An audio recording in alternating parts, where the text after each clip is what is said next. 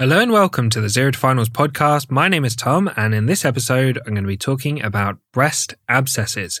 And you can find written notes on this topic at zerotofinals.com slash breast abscess or in the breast surgery section of the Zero to Finals surgery book. So let's get straight into it. A breast abscess is a collection of pus within an area of the breast, usually caused by bacterial infection and this may be a lactational abscess, which is associated with breastfeeding, or a non lactational abscess, unrelated to breastfeeding. Pus is a thick fluid produced by inflammation, and it contains dead white blood cells of the immune system and other waste products from the fight against the infection. When pus becomes trapped in a specific area and it cannot drain out of that area, an abscess will form, and gradually enlarge in size as it fills up with the pus. Mastitis refers to inflammation of the breast tissue. Often this is related to breastfeeding, which is referred to as lactational mastitis, although it can be caused by infection. Bacteria can enter the nipple and backtrack into the ducts, causing infection and inflammation. Mastitis caused by infection may precede the development of an abscess. Smoking is a key risk factor for infective mastitis and breast abscesses. Damage to the nipple, for example, with nipple eczema, candidal infection of the nipple, or piercings, may also provide an entry point for bacteria to get into the breast. Underlying breast disease, for example, breast cancer, can affect the drainage of the breast, which predisposes to infection. Let's talk about the causes of breast abscesses. The most common causative bacteria are Staphylococcus aureus, which is the most common cause, streptococcal species, enterococcal species, and anaerobic bacteria, such as Bacteroides species and anaerobic streptococci. The Tom tip for you it's worth becoming familiar with the effective antibiotics against different classes of bacteria. Staph aureus, streptococcal, and enterococcal bacteria are gram positive, meaning that penicillins are likely to be effective. Flucloxacillin in particular is used against Staph aureus skin infections, and this is an association worth remembering. However, anaerobic bacteria can also cause breast abscesses, and simple penicillins, for example amoxicillin or flucloxacillin, will not cover anaerobic bacteria. Coamoxiclav, which is amoxicillin plus clavulanic acid, covers anaerobic bacteria. Metronidazole is an antibiotic that gives excellent anaerobic cover and is particularly used to treat anaerobic infections, and this is worth remembering.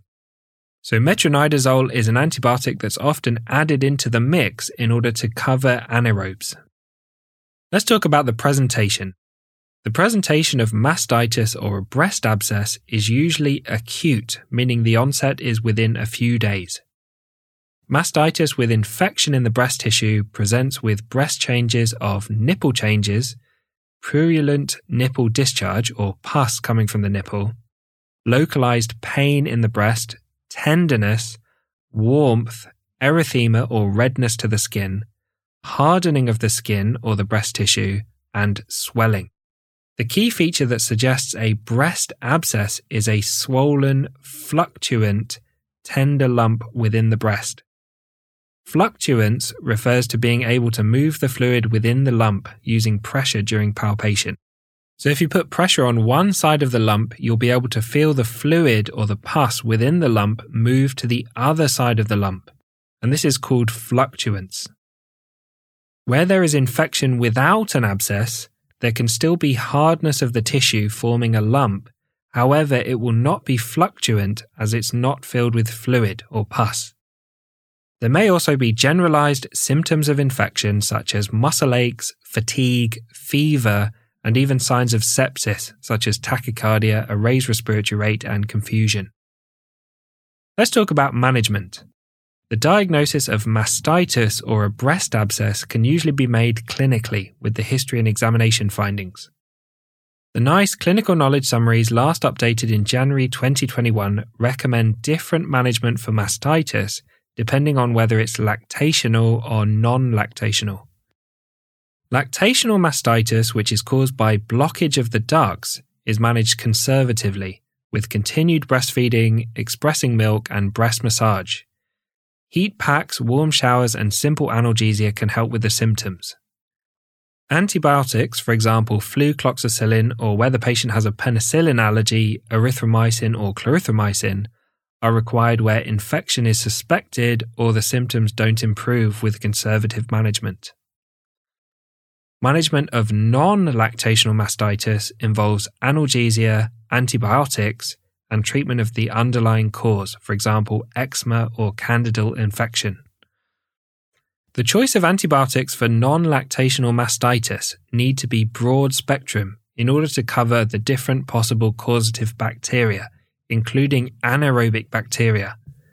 The NICE clinical knowledge summaries from January 2021 recommend either coamoxiclav or a combination of erythromycin or clarithromycin, which are macrolides, plus metronidazole, and the metronidazole is used to cover anaerobic bacteria. The management of a breast abscess requires referral to the on-call surgical team in the hospital for management, antibiotics, an ultrasound scan to confirm the diagnosis and exclude other pathology such as breast cancer, drainage of the abscess with needle aspiration or with surgical incision and drainage, and microscopy, culture, and sensitivity testing of the drained fluid. Women who are breastfeeding are advised to continue breastfeeding if they have mastitis or a breast abscess. They should regularly express breast milk if feeding is too painful and then resume feeding when that's possible. This is not harmful to the baby and it's important to help resolve the mastitis or the breast abscess. So, thanks for listening to this episode on breast abscesses. As always, a big thank you to Harry for perfectly editing the podcast. And I hope you join us for the next episode where we'll talk about breast cancer.